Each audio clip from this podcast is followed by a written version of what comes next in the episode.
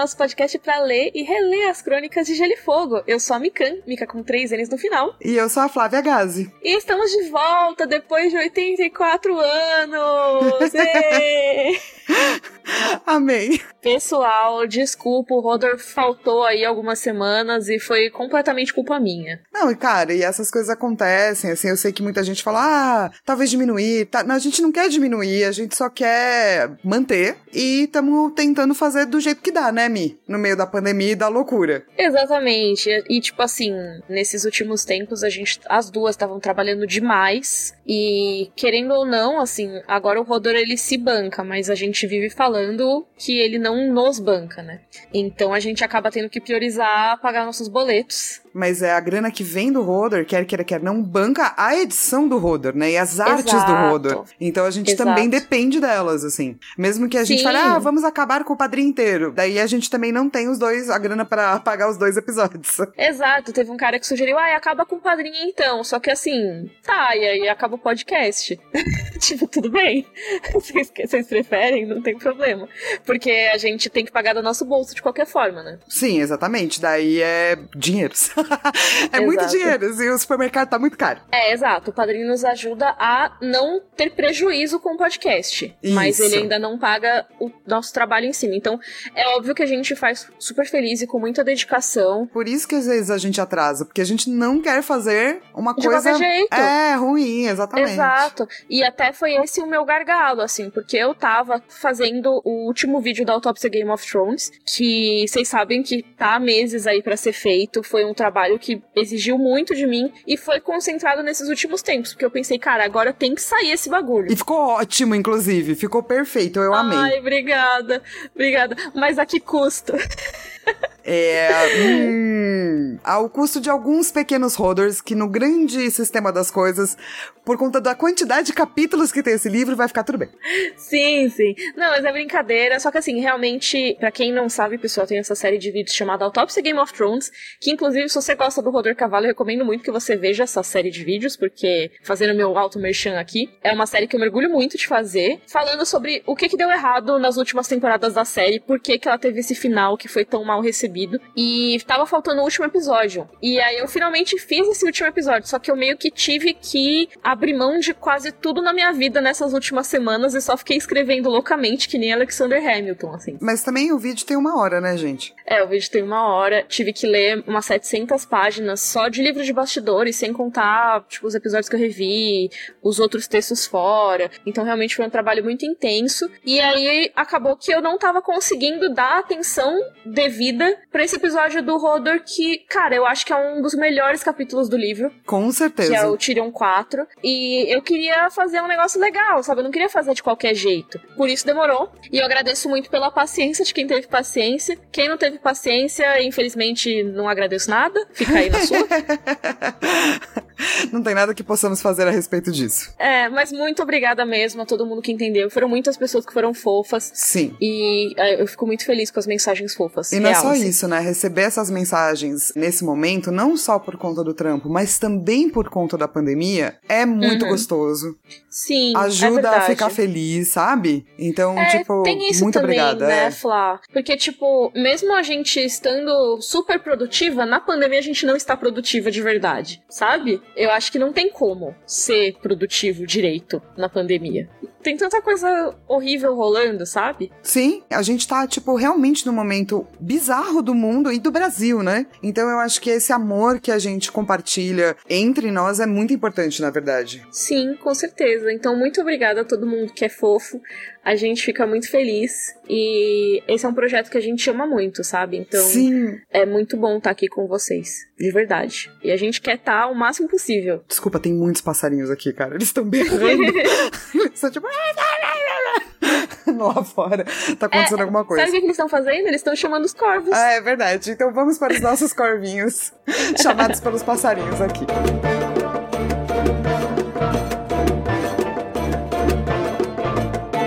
Gente, a gente tem muitos corvinhos. Eu marquei todos que eu acho que a gente tem que falar, e são muitos. Muito obrigada para todo mundo que tá mandando os melhores momentos, tá? Ajuda demais. Sim! Então, se não der tempo de ler tudo agora, a gente vai lendo depois também, né? Não tem problema. Isso. Então, tem um corvinho do Guilherme que ele tá falando sobre a origem da casa Manderly. Ah, boa! Que ele fala que era uma das casas mais ricas e poderosas do reino da Campina, com suas terras sendo na costa do rio Mander. Porém, todo esse poder e riqueza fez um rival para a casa, a casa Pique das Três Torres. E ele, é, e aqui eu né, quote, e a merda foi grande mesmo.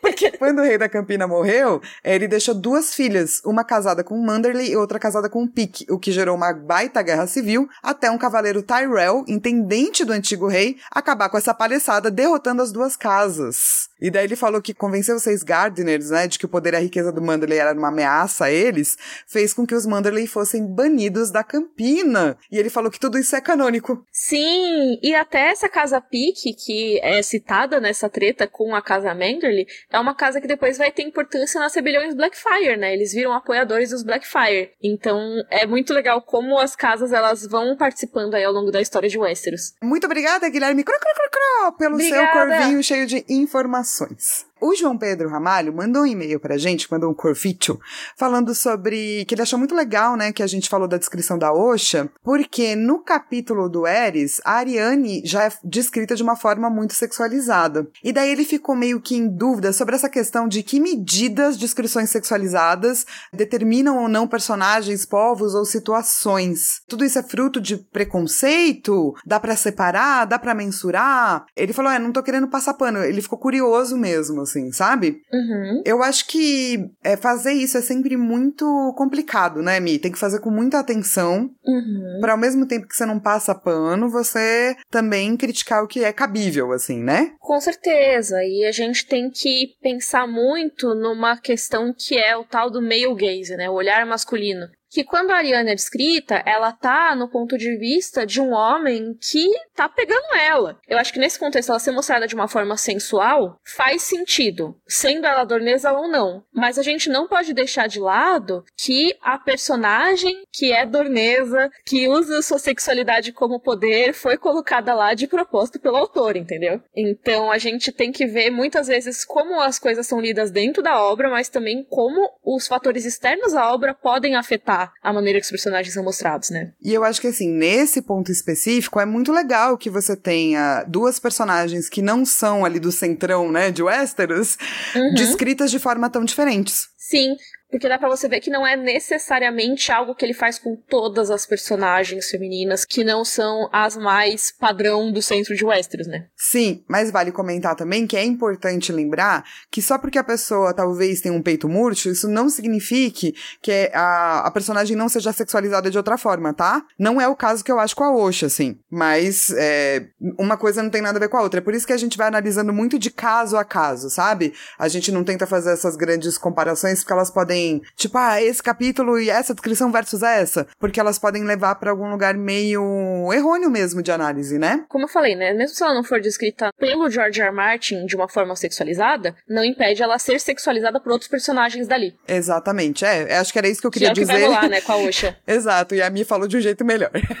Não, mas, mas eu acho que você falou complementando mais ainda esse rolê. É, então, é por isso. A gente tenta tomar muitos cuidados, viu, gente? Quando a gente vem fazer uma crítica, não é tipo, ah, a gente resolveu fazer essa crítica agora, sabe? Uhum. Até vai ter um caso nesse capítulo que a gente vai dar uma explicada um pouquinho nisso. E a Várvara mandou e-mail pra gente de novo. Ela falou que não é o primeiro que a gente lê, então, cro, cro, cro, cro, parabéns! É, amei. E daí ela falou sobre, é, ouvindo a gente falando de festivais de outono, que ela lembrou das festas juninas, né, de Santo Antônio, São Pedro e São João, é por conta dessa época propícia pra colheita do milho, e também a gente come tudo que tem a ver com milho, né, canjica, pamonha, mungunzá, etc. E daí ela falou, será que a tradição chegou do Brasil vindo da Europa e tem raízes pagãs? Será que nossas festas juninas seriam um antigo festival do outono dos antigos festivais de colheitas? Beijos. Então, Várvara, sim, A resposta é sim. Tanto que se comemora São João em Portugal, por exemplo. É, e não é nem só isso, é do tipo, a religião cristã, ela foi muito esperta quando ela tava uhum. começando, porque a galera tinha vários outros ritos e religiões. E daí eles queriam ser inclusivos. Então eles pegavam esses ritos e religiões e colocavam também na agenda deles, entende? Sim. E aos poucos, em vez de virar colheita, virou festa de São João. Mas no começo mesmo da religião cristã era festa da colheita também. Então, sim, o que a gente tem hoje é um grande amálgama aí de bilhões de locais. Olha aí que doideira. E ainda tem um bilhão de corvinhos pra gente ler, gente. Então eu vou ler mais nos próximos capítulos. Sim, mas bora discutir o capítulo porque tem muita coisa nesse.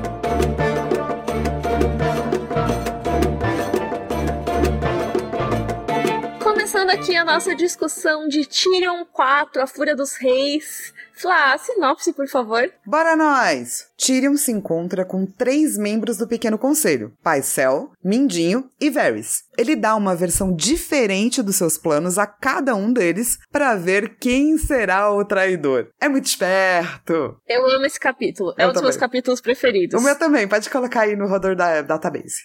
e talvez seja um dos melhores capítulos da Fúria dos Reis, assim. Não sei se é um melhor ainda, porque eu acho que a gente chega nisso quando terminar o livro, né? Mas com certeza vai estar tá no meu top 5, eu acho, sabe? Ah, sim, é um capítulo que determina muita coisa, que fala de política, tem cuzão alerte, tem tudo, assim. Nesse capítulo tem tudo. Nossa, assim, tem muita coisa que vai reverberar um monte. Tanto que, assim, eu nem coloquei tudo nesse, nesse roteiro, porque senão a gente ia ficar 800 horas aqui. Mas tem algumas coisas antes que eu acho que vale a pena mencionar, que não são necessariamente os encontros do Tyrion com os conspiradores, né? E esse momento é mais quando ele tomou café da manhã com o pai E ele tá indo lá, ele encontra com o Bron, e depois encontra com a Cersei. E aí, tem várias discussões que são mega importantes que estão aí nesse trecho. Basicamente, entre uma conversa e outra, né, de ver quem é traidor e o que, que vai acontecer, tem outras coisas que podem não parecer tão relevantes neste momento, mas que as repercussões são, tipo, gigantescas, né? Então, a primeira coisa que eu coloquei aqui é o Banco de Ferro de Bravos. Que, assim, o Banco de Ferro ele já tinha sido mencionado bem brevemente nos capítulos do Ned, no primeiro livro,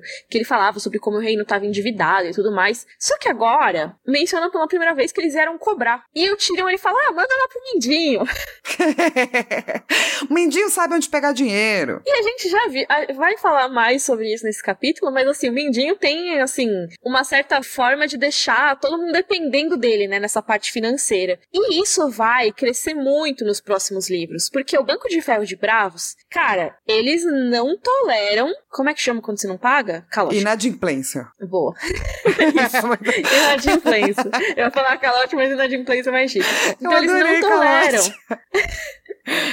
e eles vão cobrar, eles vão financiar os seus inimigos se você não pagar para eles. E, assim, o Tyrion manda pro Mindinho, beleza. Só que tem um momento mais pra frente que o Mindinho não vai mais estar em Porto Real. E a Cersei vai receber o Banco de Ferro lá e vai falar simplesmente que ela não quer mais pagar eles. E aí ferrou. Mas então é só pra vocês ficarem de olho, que vai ser muito importante, vai ser importante pro enredo do Stannis mais pra frente. Coisa lá no quinto e no sexto livro que começa nesse capítulo. Olha, inclusive, finalmente o Alistair Thorne lá da Patrulha da Noite chegou com a mão do morto e não contou nem pro Tyrion que tá reanimado, né? Falaram, ó, oh, o Thorne chegou lá um potão lá, com a Uma mão morta. Sim. e o Tirão faz, é, então tá bom. e nada se faz.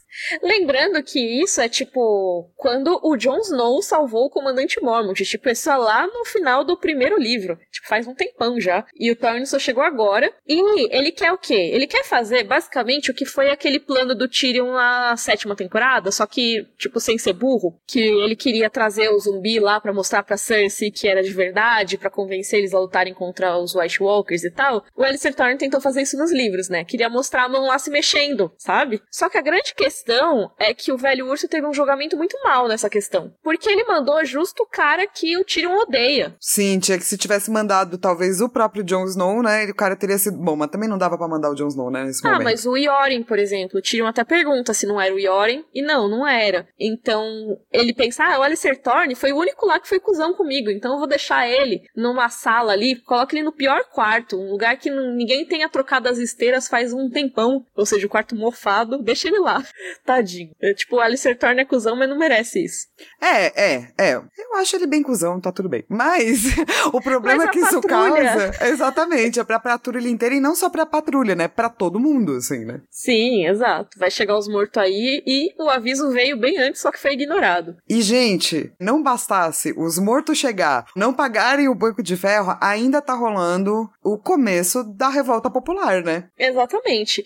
Lembra, no capítulo passado que a gente falou do Tyrion, a gente falou dos esforços que ele fez para tentar mitigar essa questão da fome em Porto Real, né? Então ele abriu pra galera pescar, pra caçar na, na mata. Só que, mano, não é o suficiente. O preço da comida tá muito alto. E pouca coisa tá chegando na cidade, né? A maior parte da comida ele fala que chega de Rosby ou de Stokeworth, que são duas regiões ali que são bem próximas de Porto Real. E até os lords e ladies dessas casas, eles ficam ali na corte mesmo, né? Nesse capítulo aparece o Lord Giles Rosby, que é o cara que tem a tosse asmática. Ele é basicamente o George R. Martin fazendo aquela piada de que quando o cara tosse no primeiro ato, ele vai morrer de tuberculose no terceiro ato. Então, basicamente, o Lord Giles Rosby vai morrer de tanto tossir. E a casa Stokeworth tem a Lady Tanda e tem a Lolis, que a gente já vai falar já já nesse capítulo, né? Mas enfim, eles estão lá pro Porto Real e eles trazem toda a comida. Só que não é comida suficiente para todo mundo, sabe? Porque a cidade também depende muito do comércio, depende muito do que vem por fora. Eles estão suprindo basicamente os nobres, né? Mas não o povo. E aí chegou essa galera, né? Os padeiros, os açougueiros, não sei o que lá. E o Bron fala: ah, eles estão pedindo proteção, na verdade. Porque ontem à noite um padeiro foi assado no próprio forno. Oh, que legal. Tipo, ele tava cobrando muito caro pelo pão e aí falaram: ah, a gente vai assar você. E aí tacaram ele do forno. Isso vai causar vários problemas. Um, porque o, o Tyrion fala: ah, até.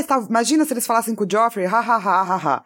Mas assim, ninguém tá resolvendo, né, a questão da fome da população nesse momento. E isso vai causar problemas muito sérios, assim, né? Vai ter alguns até foreshadows, né? Muito piores nesse capítulo, né, Mi? Isso, com certeza. E nesse capítulo a gente vê mais pra frente, quando o Tyrion tá conversando com o Mindinho, que o Joffrey, ele tá super feliz lá com a besta dele, né? O crossbow, né? Ele tá tentando atirar em umas lebres. E aí, quando o Tyrion fala isso, ah, se eu mandasse eles conversarem direto com o Joffrey, ele ia mandar chicotes e lanças atrás deles. Tipo, a gente tem que ver que já já nesse livro, o Joffrey vai começar começar a usar a besta que ele usa para atirar nas lebres, para atirar em pessoas famintas, que chegam lá na Fortaleza Vermelha para pedir algo para comer e o Joffrey vai e mata eles. Sim. Tipo, então, olha isso, sabe? É, o nível de corrupção, e não tô falando de corrupção de, tipo, passar grana, mas de, de algo corrompido mesmo, sabe? Que é Porto Real nesse momento. Olha a pessoa que tá no trono. Sim. Tipo, não, não, você não vai esperar que ele vai dar pão para as pessoas, porque ele não acha que tem a menor obrigação de fazer isso pelo contrário, ele se diverte, ele acha que as pessoas são formigas para ele pisar. Esse é um comportamento que, obviamente, depois vai ter repercussões ali, né? Pro resto do, uhum. do livro, dos livros. Mas Sim. nesse momento, a população tá à mercê de um tirano, né, cara? Sim, exato. E eles não podem nem se queixar, porque olha isso, se eles forem falar com o rei, o rei vai mandar eles chicoteados e com lanços, que nem o Tyrion falou. Tipo, mano, olha isso, sabe? Sim. Os caras estão se queixando porque um cara foi assado no próprio forno. Tipo, não é que eles estão reclamando de micharia, sabe? Sim. Tipo, não é. Ai, sabe o que, que é? Ontem teve uma briguinha aqui. É, exato. Tá bizarra a situação, isso só vai piorar. Mas vamos para um dos últimos tópicos aqui, menores, que eu achei importante destacar, porque é a primeira vez, se eu não me engano, que essa personagem aparece, que é mencionada, na verdade, né? Que é a Lolis Stokeworth. Lembra que eu falei da casa Stokeworth, que é, é uma das casas que estão aí provendo o, o pouco de comida que chega em Porto Real? Então, a casa Stokeworth tem essa personagem que é a Lolis, que é a filha da Lady Tanda, né? E ela, infelizmente, é uma personagem que é usada para efeito de comédia. Tipo alívio cômico, assim, né? É, para alívio cômico, por ser uma personagem que é gorda e tem deficiência intelectual. E assim, é o tempo todo. Tipo, não, não existe uma humanização da Lolis. Ela é basicamente usada para efeito de comédia ou, pior ainda, para choque. Isso só vai piorar ao longo dos livros. Eu acho que é um dos aspectos mais desnecessários das crônicas, assim, sabe? Tem várias maneiras de você fazer comédia, né? Pois é. E eu não acredito que essa é uma delas, assim. Tem um monte de comediantes provando aí que você pode fazer comédia sem você ter que ferir os outros, né? E é muito doido porque o próprio Tyrion, né? Ele é o cara, ai, nossa, eu gosto de Cripples, Bastards and Broken Things. Eu, tipo, defendo os oprimidos. E ele zoa a Lolly, sabe? Pra todo mundo. E quando, mais pra frente, ela é estuprada, também zoam isso, sabe? Então, assim,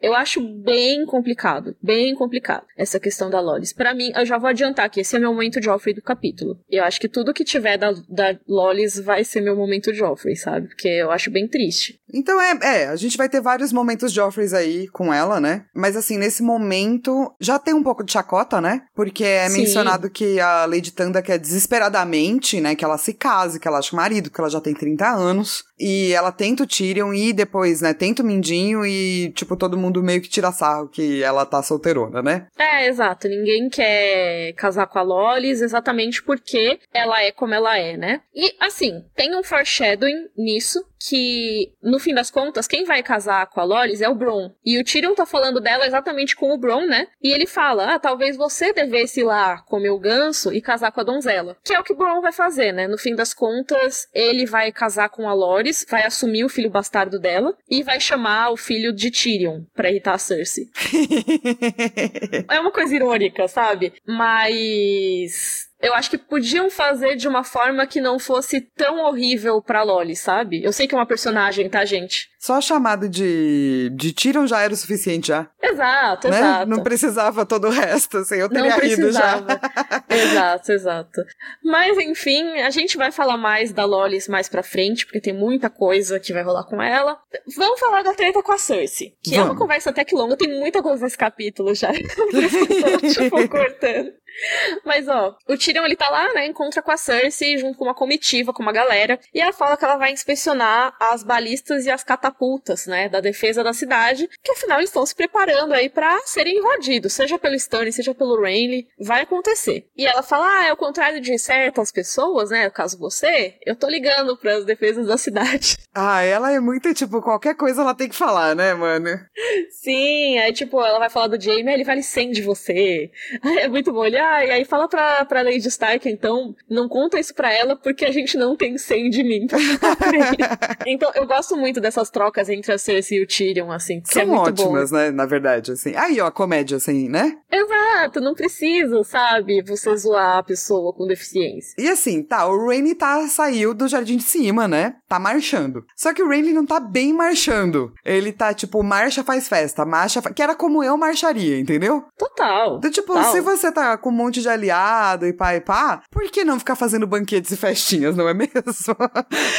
A Catelyn vai presenciar isso depois, né? Ela fica chocada. Ela, tipo, mano, o que vocês estão fazendo, sabe? e ele, tipo, festinha!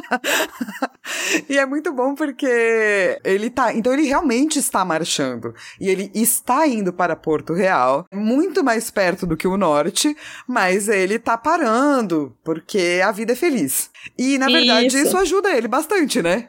É, porque vai juntando mais gente no exército dele, e aí também é, diz que toda vez que ele para nos lugares, ele também dá audiências. Então ele tá agindo como um rei já, sabe? E isso faz ele ser popular, né? Chega lá o plebeu e vai falar, ai, tô com uma briga pela colheita, ele vai lá resolver a disputa, sabe? Coisas assim. Tipo, isso vai tornando ele um cara, uma diva acessível. Sim. E isso faz mais gente querer se unir à causa dele. Então diz que ele já tá com um exército de 100 mil pessoas, o que é absurdamente grande. Tipo, é muito grande. Só que tem um revés nisso. Você manter um exército desse tamanho, na verdade, você manter qualquer exército, mas assim, principalmente um desse tamanho, é um negócio que é muito difícil. Porque imagina que são 100 mil pessoas que precisam comer. Sim. Tipo, você tá andando lá com 100 mil pessoas e cavalos, na verdade, né?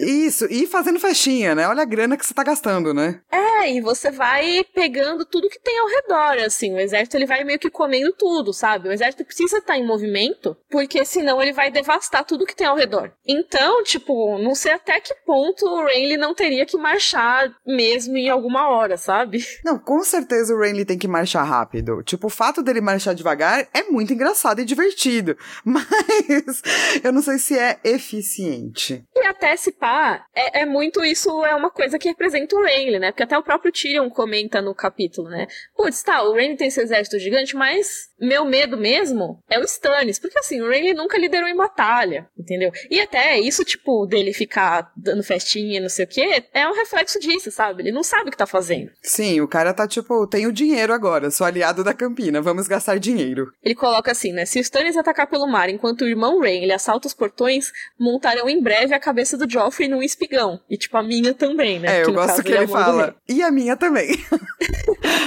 Só que assim, ninguém poderia adivinhar que o Renly e o Stannis iam escolher se enfrentar primeiro. Cara, não, não realmente isso é uma coisa muito sem sentido, assim, né? Tipo, Nossa. o sentido é total emocional, não tem nenhum sentido prático. Total, total, porque Tipo, eles deveriam ser aliados a princípio, né? Mas mesmo se eles fossem lutar um contra o outro, deixa para se resolver depois. É que nem vai ser falado aqui mais pra frente sobre o Vale de Erin, por exemplo. Que ah, a Lisa nunca vai enfrentar Corre Rio. Tá, mas tem vários outros inimigos nossos que ela pode enfrentar. Picuinha, vai, picuinha. Total picuinha.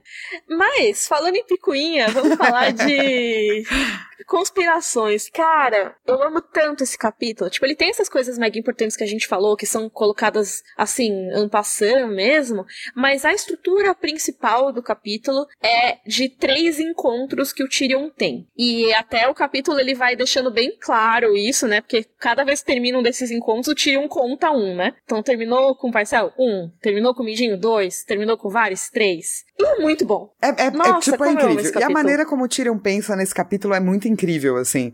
Quando você chega no final do capítulo, você faz, ah, parabéns! Bate palminha, assim. É, porque enquanto você tá lendo, você fica. O que, que ele tá fazendo? Tipo, os negócios tão diferentes, né? Que estranho. É, você percebe que tem algo acontecendo, né? E quando você chega no final, cara, e você coloca todas as peças juntas, é muito incrível. É muito bom. Mas vamos começar pelo 1, um, então, que é a conversa com o Paisel, né? Ele vai tomar café da manhã com o Paisel, vai comer os ovos lá e tudo mais. E não vou entrar muito em detalhes aqui pra gente não ficar 400 anos, mas um detalhe que eu achei legal é que o Tyrion ele repara como a corrente do Paisel é mega cheia de elos, né? E a maioria é de metais valiosos. Ou seja, apesar de muitas vezes a gente cair na tentação de achar o pai ser um burro puxa-saco, ele é mega estudado, ele é mega inteligente. E ele é mega metódico. A gente vê a organização da estante dele, por exemplo. Era isso que eu ia dizer. Eu acho que uma das coisas que você aponta no capítulo que é muito importante é que não apenas ele é estudado, mas o Tyrion repara que ele tem uma questão de organização. Ou seja, é, eu não sei se você sabe, né? Mas se você tiver confuso um dia, arruma sua casa, arruma seu quarto. Porque arrumar as coisas coisas, faz com que você organize tudo. E o fato dele ser muito metódico significa que esse não é um cara sem planos, né? Ele sabe uhum. mais ou menos, assim, como se movimentar. É, total. Então, é muito fácil cair na tentação, ah, o Paisel é só um pau mandado. Mas não, tipo, ele é um cara inteligente, sabe? Ele não é à toa que ele é grande mestre há não sei quantas décadas. Exato. E, se, e tem uma coisa que o Tyrion repara e que vai ter muitas repercussões, é o fato do Paisel ter um local, né, com um monte de venenos. E ele roubar um vidrinho. Pois é, então. E esse vidrinho que ele rouba, provavelmente é o que ele vai usar na Cersei mais pra frente. A série, inclusive, dá uma confirmada nisso, né? Sim. Mas, assim, mesmo ele não tendo roubado um dos venenos poderosos que tem lá, porque pensa, tem até lágrimas de lis, sabe? Tipo, tem venenos muito fortes. Mas, mesmo ele não tendo roubado um desses, no julgamento dele, lá no terceiro livro, o Paisel acusa o Tyrion de roubar venenos. Porque, obviamente, se ele é um cara metódico, ele vai perceber que tá faltando um vidrinho ali. E ele Sim. vai somar dois e dois. Sim. Mas assim, ele fala, para ser justo, ele fala que no julgamento que não foi o veneno que matou o Joffrey. É, ele fala que foi tinha. venenos. Isso. É, mas é uma coisa... repercussão que, sei lá, né? É, é uma acusação complicada, entendeu? Isso. O Tyrion, ele foi cavando a própria cova, de certa forma. Tipo, ele foi acusado injustamente, óbvio, mas ele criou inimigos na cidade, né? Eu sei exatamente o que, que o Tyrion tá passando nesse momento, que eu sou esse tipo de pessoa.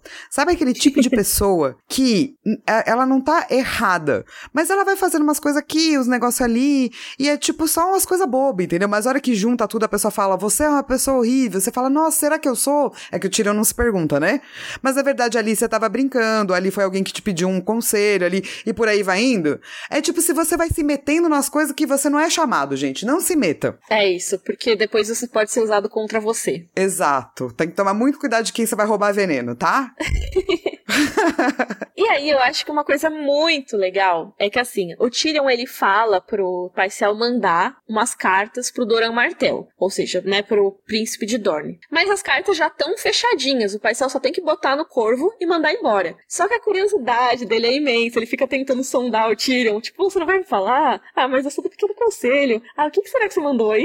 É, é muito, muito bom. bom. é muito bom, é muito bom. Mas vamos falar da aliança com Dorne, que isso é mega importante. Que assim, eu acho já interessante falar que essa é a única coisa 100% verdadeira que o Tyrion fez nesse momento. Tipo, 100% verdadeira é, é muito, mas assim, a primeira proposta, tipo, que é realmente com todas as letras, sabe? Ele chega a fazer a proposta mesmo, que é pra Dorne, porque afinal a carta já tá selada, né? E foi enviada pro Doran. Sim. E ele quer uma aliança com Dorne. Por quê? Porque eles teriam uns 50 mil homens aí no exército, né? E estão quietos até agora, mas ajudariam muito na guerra. Imagina, se o Renly tem 100 mil homens, poxa, somar mais 50 mil aí é bom, né? É, e quer queira, quer não, estão diminuindo, né, o número de casas que o Tyrion pode fazer uma aliança. Uhum. Chega uma hora que Exatamente. não tem mais nenhuma, cara. Então, realmente, Dorne é que falta se posicionar, né? E isso, quem não se posicionou até agora, né? A gente tem ali o Vale de Erin, que a gente já vai falar a respeito. A gente tem Dorne. E a gente tem os Greyjoy, né? Que ainda não saíram, mas estão lá. Tipo, de resto, basicamente todo mundo tá envolvido em guerra. O Norte tá em guerra, as terras terras fluviais também tem, as terras ocidentais são os Lannisters, né? Então, então. E a Campina e as terras da Tempestade também. Tá no War, sabe? Ele tem que conquistar uns territórios. É, na nossa visão privilegiada, né, de leitores, a gente sabe que eles não vão conseguir fazer uma parceria com os Greyjoy, que a Lisa, por enquanto, né, assim, é uma irmã amorosa, né, para alguém do norte. então, realmente sobra Dorne, né, cara? E aí é bem interessante porque, assim, mais pra frente, o Dorian Martel vai revelar que ele nem tem tantos homens assim quanto a galera pensa. Mas ele faz parecer, e assim, mesmo se ele tiver menos, já ajuda, né? Eu gosto que o Dorian Martel é ostentação, sacou? tipo, não Sim. importa, cara, o que, que ele tem no armário dele, mas o, oh, ele coloca e fica bonito. E das pessoas falam, nossa, que armário caro. Não é, mas parece que é, isso que importa. Amei. E aí, o Tyrion oferece coisas pro Dorian em troca desse apoio. E são coisas que vão reverberar muito na nossa história. Eu tô falando que esse capítulo é um dos capítulos mais importantes que a gente já teve até agora nas crônicas. Sim. Ó, coisas que ele oferece. Primeiro, a princesa Myrcella, a segunda filha da Cersei, né? Pra se casar com o Tristane Filho do Doran. O Trystane, eu acho importante falar isso, ele não é herdeiro de Dorne no livro. Na série ele é, mas no livro não. De qualquer forma, essa oferta e o envio da Myrcella para Dorne mais para frente, tudo isso vai repercutir em todo o enredo da Ariane e do Aerys Oakheart no quarto e no quinto livro. Sim, muito, muito, muito importante. Vai trazer Dorne pra jogada, né? E falando em trazer Dorne para mais perto e colocá-la na jogada, ele também oferece um lugar no pequeno conselho pro Doran Martel, ou seja, pro chefe da casa. O que o Doran Martel vai fazer? Vai virar pro Oberyn e vai falar: "Vai lá, Oberyn, pega meu lugar você". O que continua tipo uma grande honra e não necessariamente eu acho errado, saca? São pessoas nobres em locais nobres. Mas muito provavelmente o que tem mais repercussões na real, na real é a terceira proposta, que é entregar os assassinos da irmã do Doran Martel, porque vamos lembrar que a irmã do Doran Martel foi assassinada junto com os filhos dela na rebelião do Robert, certo? Lembra da Elaia Martel e dos filhos e como foi horrível esse assassinato? Então, Tyrion vira e fala assim: a gente vai te entregar quem foram os assassinos da sua irmã depois que a guerra acabar. Primeiro que é interessante que ele fala isso como se fosse um segredo, mas não é um segredo, né? Todo mundo sabe já. Mas obrigada aí por apontar o grande segredo super secreto. É, é muito doido porque é aquela coisa que todo mundo sabe, mas ninguém fala em voz alta, Sim. sabe? Tipo, o Tyrion, ele, ele fala, né? Ele pensa que em Rochedo Casterly isso já é conhecido como verdade comum, né? Ah, foi o Montanha que foi lá, estuprou e matou a Elia e matou o bebê Egon. Só que isso não é algo que se diz abertamente, sabe? Então não necessariamente chega lá em Dorne de forma oficial. É só o diz que me disse. Mas a gente sabe, né, que diz que me disse é uma coisa sempre muito grande. A gente aprendeu isso, inclusive, no capítulo passado do Tyrion, assim, de como diz que me diz que é, sei lá, importante, como dá para você criar fake news a partir disso aí, né? Então, todo mundo sabe que o Montanha, a.k.a. Gregor Clegane, é quem estuprou e matou a Elaia Martel e o bebê Aegon. Assim como todo mundo sabe que o Aemor Lorque matou a Rhaenys, né? Rhaenys. Só que o Gregor Clegane é juramentado do Tywin. Uhum. E não é qualquer juramentado, né, Mi? É, porque assim, apesar da casa Clegane ser uma casa muito pequena, tipo, se você for pensar, eles têm só duas ou três gerações, sabe? É bem pouco. Eles são uma casa nova e uma casa que só surgiu graças aos Lancers, né? Então, realmente é uma casa bem serviçal, assim, deles, vamos dizer assim. Então, seria muito uma peça que, ah, o Tywin vai se, vai se desfazer quando for necessário. Afinal, o que, que vale mais, né? O apoio de Dorne inteira ou o Montanha? Um cão raivoso, né? Pois é, mas por incrível que pareça, o tá errado o Tyrion. vai pegar o cão raivoso. tá errado o Tyrion nesse momento. A única coisa que o Tyrion não conseguia prever é que o Tywin ia proteger a montanha, né, no terceiro livro, que é muito doido, né? Ele fica dizendo pro Tyrion, ah não, eu vou mentir pro Oberyn, vou dizer que foi o Amory Lord que cometeu essas três mortes, porque nessa altura do campeonato, mais pra frente, o Amory Lord vai morrer, né? Então ele vai botar a culpa no falecido. E Adoro esse plano, é um plano muito infantil, assim. Foi ele, ele que ele morreu. Ele sabe que o Oberyn meio que sabe já que é o Montanha, então no terceiro livro todo ele fica tentando manter o Montanha fora de Porto Real. A culpa, na verdade, de ter o duelo entre o Oberyn e o Montanha é da Cersei, que é ela que elege o Montanha como o, o campeão da coroa, né? A Cersei é a pessoa que assiste BBB e quer ver o circo pegar fogo, quer ver a é treta, isso. quer ver o Só barraco. Só que no caso, ela tá botando fogo nela mesma. tipo isso, tipo assim. Sem querer. Ups. É aquela pessoa que vai dar um tiro no chão e ele ricocheteia embaixo da testa dela, sabe? É tipo isso. Mas, cara, eu fico pensando muito nessa questão de assumir o crime, né? Depois, quando o Tyrion ele vai discutir essa questão da justiça com o Varys, o Varys fala, ah, mas e se eles quiserem, não só quem executou isso, mas quem deu a ordem? Que é uma coisa que eles batem na tecla depois, né? O Oberyn bate na tecla. Não lembro se no livro, mas na série, pelo menos, ele fala sobre isso, né? E quem deu a ordem, muito provavelmente, foi o Tywin. Sim, na série ele berra diversas vezes. E quem deu a ordem? E aí o Tyrion fala, ah, não, o responsável mesmo, assim, se for pensar, era o Robert, sabe? Afinal, tava todo mundo agindo em nome dele. E aí o Varys, ah, mas ele nem tava na cidade. E o Tyrion nem o Doran Martel. Ou seja, dá para contar essa mentirinha aí, né? É, é. Acho complicado, mas é. Mas é, tem que ter coisas complicadas, né? Senão, qual é o roteiro, né? Mas eu fico pensando nessa questão de coisas que todo mundo sabe, mas que nunca são reveladas oficialmente. Tipo, cara, isso acaba sendo algo importante. E pensando em história e política, isso é muito importante, né?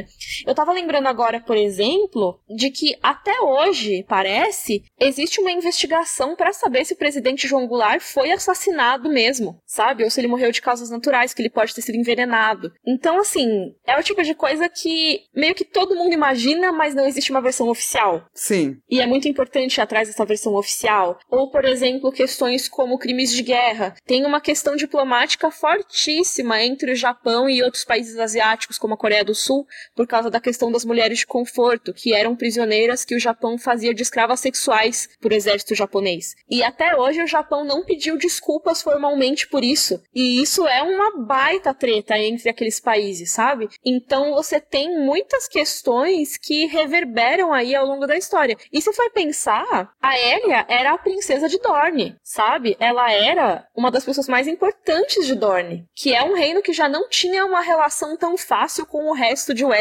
faz tempo, né? Sim. É, do tipo, é uma coisa muito grande que precisa pra Dorne ser oficializada. E faz sentido, uhum. né? Exato. A justiça precisa ser feita, né? Isso, isso tem que contar nos anais da história, sabe? Não é a uhum. fofoquinha ali do lado, não. É bota aí no seu livro, sabe? Exato. É, e é tipo, se vocês vão admitir quem fez, essa pessoa tem que ser punida, né? É o mínimo para que eu, Dorne, possa estar na mesma mesa que vocês. Estamos do lado de Dorne. Fizeram. Total. Free eu acho Dorne. que assim, o Doran e o Oberyn estão completamente certos em querer justiça pra Elia, de verdade. Tipo, infelizmente deu errado, mas assim, eles estão certos. Sim. E vamos lá pra conversa número 2. Nossa, a gente ainda tá na 2. Exato.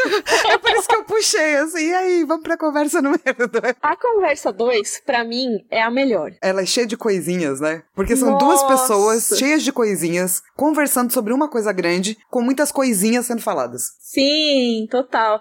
Então, assim, é na Torre da Mão mesmo, né? O Mindinho vai até o Tyrion, e o Tyrion oferece bebida, o Mindinho já fica, hum, beba com o anão, dizem, e acabará na muralha. Que foi o que aconteceu com o Janus Lynch, né? Lembrando que o Janus Lynch era capanga do Mindinho. Ou seja, tudo que você odeia odeia no Janus Lint, você também pode odiar no Mindinho, ó que bom. Não, e o Mindinho tá manifestando que ele tá puto, né, com o que aconteceu. Sim. Mas aí, olha só, ele tá puto com o que aconteceu, mas ao mesmo tempo ele tá praticamente sambando na cara do Tyrion ali, tipo, você não pode fazer nada, você não pode fazer nada. Por quê? Porque ele trouxe a adaga que foi usada para tentar matar o Bran, que é aquela adaga de aço valeriano que a Catelyn levou para Porto Real, não sei o quê. Ele fica mostrando, tipo, para provocar o Tyrion. Sabe o que, que o Mindinho é, Mi? Ele é encardido. Saca aquelas Como assim? pessoas encardidas? Que é do tipo, eu não gostei do que você fez, então agora eu vou fazer 40 mil vezes pior e ficar pulando e mostrando minha língua e você não vai poder fazer nada. Encardido. É tipo isso. E o próprio Tyrion pensa, né? Quando o Mindinho fala da adaga, ele fala, ah, é, é sua se você quiser. E aí o Tyrion tá, mano, ele sabe. E ele Sim. sabe que eu sei. E ele pensa que eu não posso encostar nele. Por quê? A gente sabe, a Catelyn falou pro Tyrion, que foi o Mindinho que falou pra ela, que a adaga do assassinato era do Tyrion. Sim. Ou seja, o Tyrion só foi preso por causa do Mindinho. E assim, cara, todo mundo sabe, isso vai ter mais repercussões, como a gente sabe. E o Mindinho tá de boaça e sambando na cara da sociedade, por quê? Porque ele tem dinheiro e todo mundo meio que tá abaixo dele. Não todo mundo da realeza. Todo mundo de quem a realeza precisa. E isso Uhum. sim é um local de poder, né? Cara, assim, eu acho muito boa essa descrição de tudo que tem no Mindinho, rapidinho, assim, sabe? Nesse capítulo eu acho muito boa. Eu queria ler um trechinho, posso, Flávio? Sei que a gente tá Deve. tá quase no final. Eba! Mas assim, a maior parte da cidade tá na mão dele, ele comprou todo mundo. E ele pegou o dinheiro, né, pra trabalhar. Ou seja, ele pegou o dinheiro da coroa e não deixou lá, mufando. Ele pegou e comprou carroça, comprou não sei o que, e revendeu. Ele basicamente investiu o dinheiro e pegou emprestado com uma galera, né? Tipo Lannisters, mas também o Banco de Bravos. E até a fé dos 7, né? Que a gente vai ver mais pra frente as repercussões disso com a Cersei. Tipo, o cara fez tudo, né, mano? O cara foi muito esperto, assim, sabe? Ah, e o Tyrion ficou pensando, né, sobre o backstory do Mindinho e sobre como ele começou a substituir os funcionários da cidade, que eram normalmente pessoas de casas nobres e tal. O Mindinho começou a trocar. Começou a colocar filhos de mercadores, fidalgos menores, ou seja, gente que nem ele, gente que não é necessariamente da nobreza, nobreza, sabe? E gente que vai dever favor, né? Exato. E gente que vai mudando um pouquinho o sistema, né? A gente vê que o Mindinho é um cara que ele é bem revoltado com essa questão das casas grandes, né? Nisso eu concordo com ele. Sim, total. Mas é que, tipo, a gente vai ver que ele quer ferrar o sistema por dentro, mas ele quer sair como poderoso, não é que ele quer Isso. igualdade, né? É, ele não quer causar a revolução.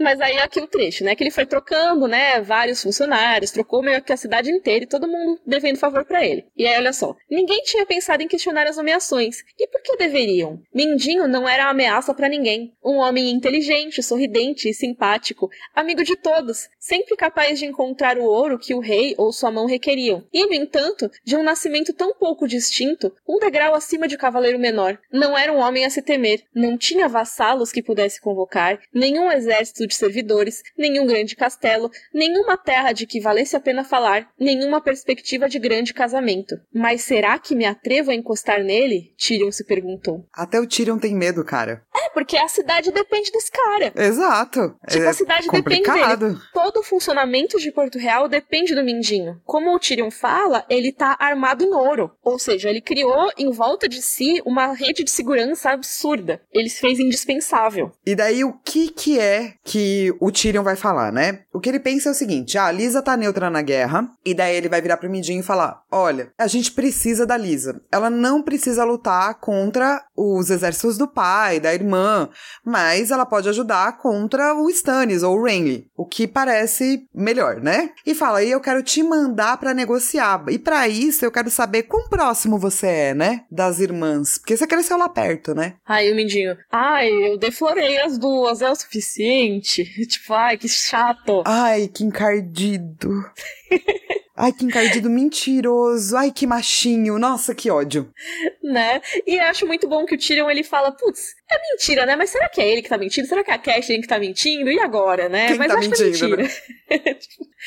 e aí, o Mindinho ele acha a princípio que o Tyrion vai mandar ele pra negociar a libertação do Jaime. Ou seja, ele acha que vai lidar com a Catelyn, né? Mas na real é pra ir pra Lisa. E o Tyrion até usa meio que a mesma coisa que ele vai usar com o Dorne, mais ou menos, que é tipo entregar o culpado, né? E ele fala: se lhe entregar o verdadeiro assassino de John Arryn, poderá pensar melhor de mim. Ou seja, entregar pra Lisa. E ele fala isso e o Mindinho nem se abala. Eu acho maravilhoso.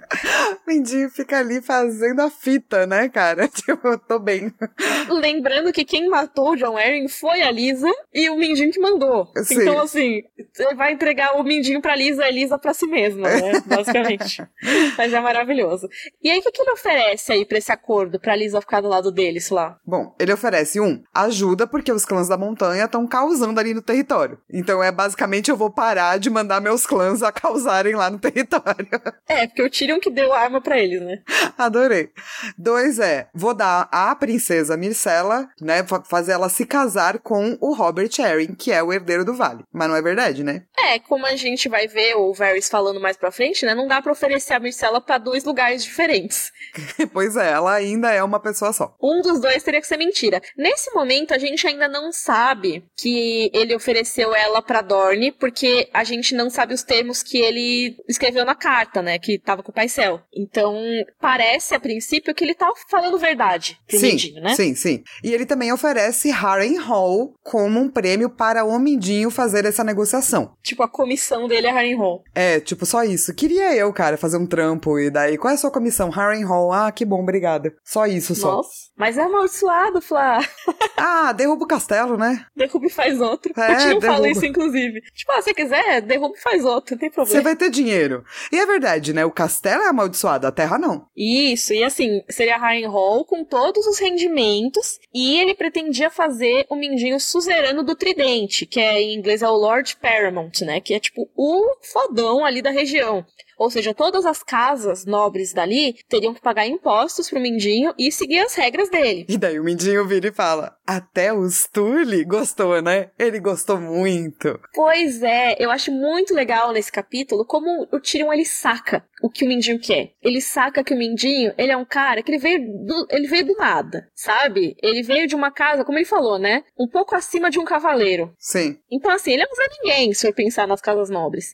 Só que ele cresceu em Corre Rio e ele foi expulso de lá quando ele se atreveu a olhar para as filhas do Roster Tully. Ou seja, o complexo de inferioridade dele é absurdo. E o Tyrion saca isso. Eu acho até que é muito legal como esse capítulo vai construindo isso. Porque ele fala, por exemplo, das pessoas de nascimento menor que o Mindinho empregou em Porto Real para substituir os nobres. Ou seja, dá pra ver que o Mindinho valoriza essa coisa da ascensão social, sabe? Sim. que ele quer dar uma quebrada nesse sistema um pouco. Lógico, pra se beneficiar, ele não tá querendo justiça social, tá? Ele tá querendo possibilitar que ele e os dele cresçam. Claro. Tipo, ele, ele, né, de novo, ele não quer causar revolução, ele quer ser fodão. Isso. E é muito bom que, tipo, quando o Tyrion ele fala, ele fala, ah, o Mindinho tentou arrumar ali a roupa, mas deu pra ver o brilho no olhar dele. Tipo, ele tá querendo disfarçar, tá querendo soar entediado, falando que, ah, Harrenhal é amaldiçoada. Vocês deram pro Slint e logo em seguida mandaram ele pra muralha. E o que que garante que não vão me mandar também, né? Não, cara, a melhor frase, ou né, a melhor passagem é que você colocou aqui. Mindinho parecia um garotinho que tivesse acabado de dar uma mordida furtiva num favo de mel. Estava tentando ficar atento às abelhas, mas o mel era tão doce. É isso, né? É tipo isso, é uma tentação, sabe? Tipo, hum, vai ter uma armadilha, eu sei, mas ai, eu quero tanto Harrenhal. Mas no final ele vai se dar muito bem, tá? É, pois é, porque apesar dele ficar puto depois com isso, né? Porque o negócio da Myrcella é mentira e tudo mais, depois realmente vão dar Harrenhal e vão liberar o Mindinho pra negociar com a Liz e casar com ela. Então não é que ele vai ficar totalmente desamparado, pelo contrário. Não, ele vai ficar, tipo, muito rico e poderoso, assim, né? Ah, Depois a gente vai entrar mais nisso e tal, mas assim, por enquanto, então, ele vai resolver esses planos. E olha só que interessante. Ele pede 15 dias só pra resolver uns assuntos na cidade e um barquinho pra ele ir pra Vila Gaivota, que é a cidade ali mais perto do Ninho da Águia, né? Olha só, o próximo capítulo que a gente tem é o Sansa 2. É nesse capítulo que o Dontus vai chamar a Sansa pra fugir. Opa, resolvendo uns assuntinhos aqui bem pendentes, bem de boa, bem de Uhum. boa. o assunto pendente que o Mindinho tem para resolver é tirar a Sansa da cidade. O Dontos, a gente descobre depois, é capanga no Mindinho. Sim. Então, é, eu, eu gosto muito como é bom reler esses livros, cara. É tão bom. E não só tirar ela da cidade, como já, né, programar coisas maiores aí com outros aliados, né? Uhum, com certeza. Mas vamos pra conversa número 3, a conversa com o Varys. É, a conversa com o Varys é um pouco mais tranquila no sentido de que ele fala mais coisas, mas mesmo assim ele ainda tá tentando enganar o Varys porque ele quer saber quem que vai trair, né? É, ele fala algumas verdades porque ele sabe que o Varys sabe das coisas, né? Sim. Então, ele conta um pouco mais sobre a oferta que ele fez com o Corvinho do Paisel. Tipo, ele fala dos termos que ele ofereceu pro Doran, só que ele não fala da Myrcella. Ele fala só que ofereceu o assassino do, da Elia, que ofereceu lugar no Pequeno Conselho e tudo mais. E o Varys joga um verde. Ele fala, ah, ele vai ter um protegido como garantia, né? Sim. E o Tyrion, ele sabe que o Varys é esperto, então ele espera ele jogar um verde. E o Varys fala, ah, você vai oferecer o Tommen. Afinal, você não pode oferecer a Myrcella pro Vale de Arryn e pra Dorne ao mesmo tempo. Ou seja, ficou comprovado que, de certa forma, ele sabe o que o Tyrion falou com o Mindinho. Sim. E na verdade foi exatamente o que o Tyrion fez, né? Mas o, o Varys, ele tem uma boa noção das coisas, né? O Tyrion foi muito esperto nessa parte, porque ele não falou o conteúdo da carta pro Paisel. Sim. Então, não teria como o Varys ouvir nesse caso, a não ser que ele tivesse lido as cartas, né? A única forma de alguém saber o que aconteceu ali com o Paisel seria o que ele prometeu pro Doran Martel, né? Seria abrir a carta e ler. E o Mindinho, ele falou. E a gente sabe mais pra frente, né, que tem essas passagens secretas na Torre da Mão. Então o Varys e os passarinhos dele podem escutar o que foi falado. Sim. Então, tá confirmado que o Varys ouviu ele falando com o Mindinho. Então o Varys tem como saber no mesmo dia o que aconteceu entre ele e o Mindinho. E aí o Tyrion vai usar o que o Varys já sabe para desenvolver uma versão em que meio que tudo é verdade. Tipo, a parte dele oferecer uma aliança pro Doran é verdade, e a parte de ele ter oferecido a Myrcella pro Vale também, de certa forma, é verdade, né? Sim, sim. O ca... é, depois ele vai voltar atrás, né? Mas oferecer, ele ofereceu, né? Isso. Então, ele tá jogando verdades ali pro Varys, ele tá sendo sincero com o Varys pra passar a mentira que ele quer passar pro Varys, que é a questão do Tommen. Então ele oculta a questão da Myrcella pra Dorne, Sim. e ele fala que vai oferecer o Tommen dar pro Vale de Arryn. O que seria bem estranho, né? Tipo, com quem que o Tommen vai casar lá? Ele só É, vai ficar por lá. lá, basicamente. É, tipo, vai, vai lá, tomem, parabéns.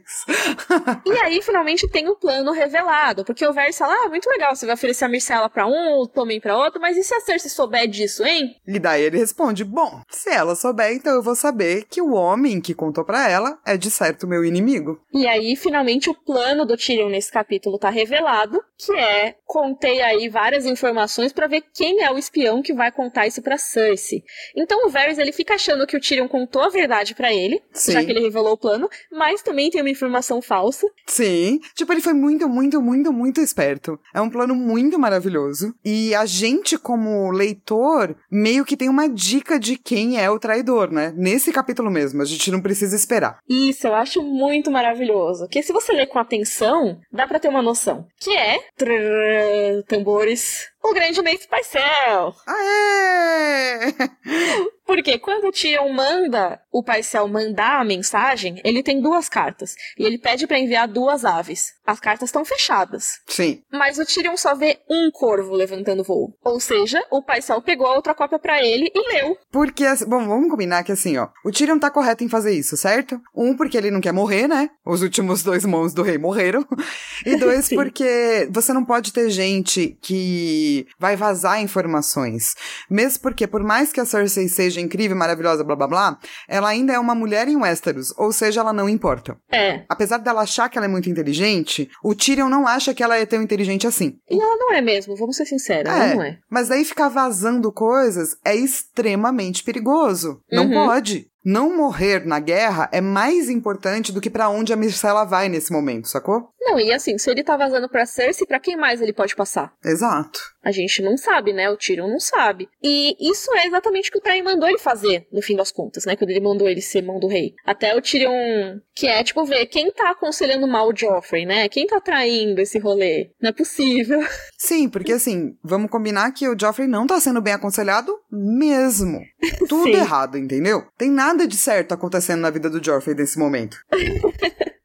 Total. E assim, quem, quem tá, na verdade, ferrando tudo é a Cersei, né? No fim das contas. É, eu acho que infelizmente nesse momento a culpa é dela. Mas todo mundo é traíra nesse rolê, assim. Todo mundo tem o seu próprio jogo. E esse capítulo é o mais perto, eu acho, que o Tyrion chegou de descobrir as coisas. Tipo, tanto do Mindinho quanto do Paisel. O Varys nem tanto, né? Não, o Varys nem tanto. Mas, cara, eu Mas o Varys é o mais difícil, né, cara? O Varys é o mais difícil. De você o pegar. ele. Mindinho, cara, eu gostei demais. Que é isso, né? O Varys tem aquela conversa com o Ilírio no livro passado. Ai, ninguém sabe que jogo o Mindinho está jogando. E, tipo, sim, ele realmente é meio... Pegando aí da série, né? Ele é meio caótico na, na É, forma não, que ele faz sim, as coisas. sim. Ele tem um, um, um sistema que não é um sistema que é igual ao que as outras pessoas jogam. Isso, mas de qualquer maneira, deu pra ver a motivação dele. Sim. Uma das motivações dele nesse capítulo. Então o Tyrion talvez tenha sido o que chegou mais perto disso até agora, né? De compreender o que, que o Mindinho quer, né? Porque pra você poder batalhar contra um inimigo, você tem que entender o que, que ele quer. Exatamente. Então, cara, esse capítulo é maravilhoso. É um dos meus capítulos preferidos até agora. Mas a gente tá aqui já falando faz mais de uma hora sobre ele. Então vamos pro nosso Valar Morgulis. Vamos. Eu fiquei na dúvida se a gente contava o padeiro. Eu acho que conta. Conta? Porque ele é um personagem só que morreu. Não foi do tipo mil pessoas morreram aqui que não dá pra contar, sabe? Tá. O- a morte dele vai ter bilhões de consequências, assim, né? Então, a Flá mandou, hein? Tínhamos 97 e agora com o padeiro temos 98 mortos. Se você quiser contestar essa morte, manda um e-mail pra gente, né? No Exato. rodorocavalo.gmail.com, que vai que a gente retira ela no próximo episódio. Por enquanto a gente tá contando. E o livro versus série? Estamos no terceiro episódio da segunda temporada. Eu gosto muito da adaptação. Muito boa, né? Tem coisas que não cabem ainda e pá. É muita informação. É, exatamente. Mas a adaptação do Tyrion falando com as três pessoas, eu gosto muito, até a simplificação que eles fazem. Eu gosto muito também. Eu gosto da maneira como foram usados os cortes. É Lindo. tudo na mesma cena. Eu acho muito legal a gente pensar. O George R. R. Martin, ele é roteirista de TV, além de escritor. Então tem muita coisa que ele escreve que é, é, tipo, é feito pra TV, Sim, sabe? Sim. E eu acho que esse capítulo, é lógico, tirando as coisas que a Flá já falou, que foram cortadas mesmo, se você pegar a essência desse capítulo, essa essência episódica, é muito. tá pedindo pra ser adaptado, sabe? Sim, e a adaptação é. Eu gosto do fato de, tipo, eles falarem que eles vão oferecer a Myrcella pro Theon Greyjoy, porque retira um pouco da complexidade, né? Uhum. E deixa bem claro qual é o plano, saca? Então até isso eu gosto. É, porque aí não fica repetindo, né? Ai, isso. é, porque no caso do Varys é meio que uma repetição dos dois planos, né? Então realmente acho que pra passar assim tão rápido na TV ia ficar meio confuso. É, pois é, e, e fica aquela coisa do tipo, repetindo, repetindo, mas tem essa informação que talvez. E talvez alguém não per, é, perca, e daí tem que fazer aqueles vídeos no YouTube, né? Entendendo este capítulo de Game of Thrones. Então, eu acho que. Ei, Não, eu acho que é justo, tem que ter esses vídeos, tá certo. Mas o, o capítulo faz de um jeito que fica muito inteligente e não precisa desse vídeo, sabe? Total, eu acho que foi um dos casos que a adaptação realmente brilhou, assim. É muito legal os cortes. É, ah, o Tyrion vira pra buscar vinho, ele tá falando com um, aí ele vira de volta tá falando com outro. E ele deixa bem evidente, assim, ó, mas não conta pra rainha, hein? Tipo, então pra dizer qual é o plano mesmo, sabe? Sim, e o que eu acho mais legal é que mesmo o Theon Greyjoy, que é uma coisa meio ridícula, do tipo, você vai dar a princesa pro Theon Greyjoy, saca? O Varys tira um sarro, entendeu? Ele fala, você Uhum. vai dar a princesa pro Theon Greyjoy. e o Tyrion fala, é. Ele fala, bom, então tá bom então, né? Tá bom então, né? Mas então vamos lá, qual é o seu momento Joffrey? Bring me his head. Cara, eu acho seu momento Joffrey maravilhoso. Eu só vou mudar só pra gente ter dois, porque eu também não gosto de uma coisa muito grande. E o meu momento Joffrey é o Mindinho falando de Floreias. Tá bom assim, amigo? Ai, sim. Ai, parceiro, eu sou topzeira. Pego todas as minas da balada, odeio. Sim, total. O meu eu já tinha falado que é a- o tratamento da Lolis, né? Mas então vamos pro nosso momento Dracarys. Dracarys. Ah, o plano, né, Tyrion? Parabéns, cara. Merece palmas. Nossa, sim. Acho que a estrutura desse capítulo eu amo. Um, dois e três. É muito bom. Vou até dar de título do episódio. Um, dois, três. Justo. Enfim, parabéns ao George R. R. Martin por esse capítulo maravilhoso que tivemos a Sim. honra de discutir aqui. Foi ótimo. Inclusive, até parabéns pro Dan and Dan pela adaptação, né? Exato. A gente fala mal, mas quando eles acertam, a gente elogia também. Foi muito Sim. boa essa adaptação. Quer ver? Eu vou até ver o capítulo eu vou chutar que esse capítulo foi escrito pelo Brian Cogman. Vamos, vamos ver quem fez. Vamos ver. Foi escrito pelo Brian Cogman. Parabéns, Brian Cogman. Eu sabia. Não, mas assim, de verdade, a gente elogia quando tem que elogiar. E é isso, temos aqui nossa discussão sobre o capítulo Tyrion 4, um dos capítulos mais legais desse livro. E semana que vem a gente volta com o capítulo Sansa 2. Ah, vamos começar a nos embrenhar nas conspirações. Ai, sim, esse capítulo também é muito legal, esse da Sansa. Vamos falar sobre histórias e heróis e tudo mais. É, e não se esqueça, gente, que você pode ajudar a gente a cobrir nossos custos. É só ir lá no padrim.com.br barra rodorcavalo. Qualquer quantia ajuda. Se você não puder ajudar com dinheiro, por favor, faça um esquema de pirâmide desse podcast. Fale para uma pessoa e peça para essa pessoa avisar três. Isso aí, Piramida Rodor. E a gente tem a nossa coleção temática na Chico Rei também, que você pode comprar camisetas, capinhas de celular, cadernetas e muito mais com estampas aí do Rodor Cavalo. É só você ir em chicorei.com.br barra Rodor tracinho cavalo. No nosso site tem links relacionados a tudo que a gente falou nesse capítulo, tem vários vídeos relacionados e tudo mais. Tem também link para os podcasts extras da Flávia Gazi. Muitos deles. Sim. Então até semana que vem, né? Sim, até semana que vem. Rodor. Rodor.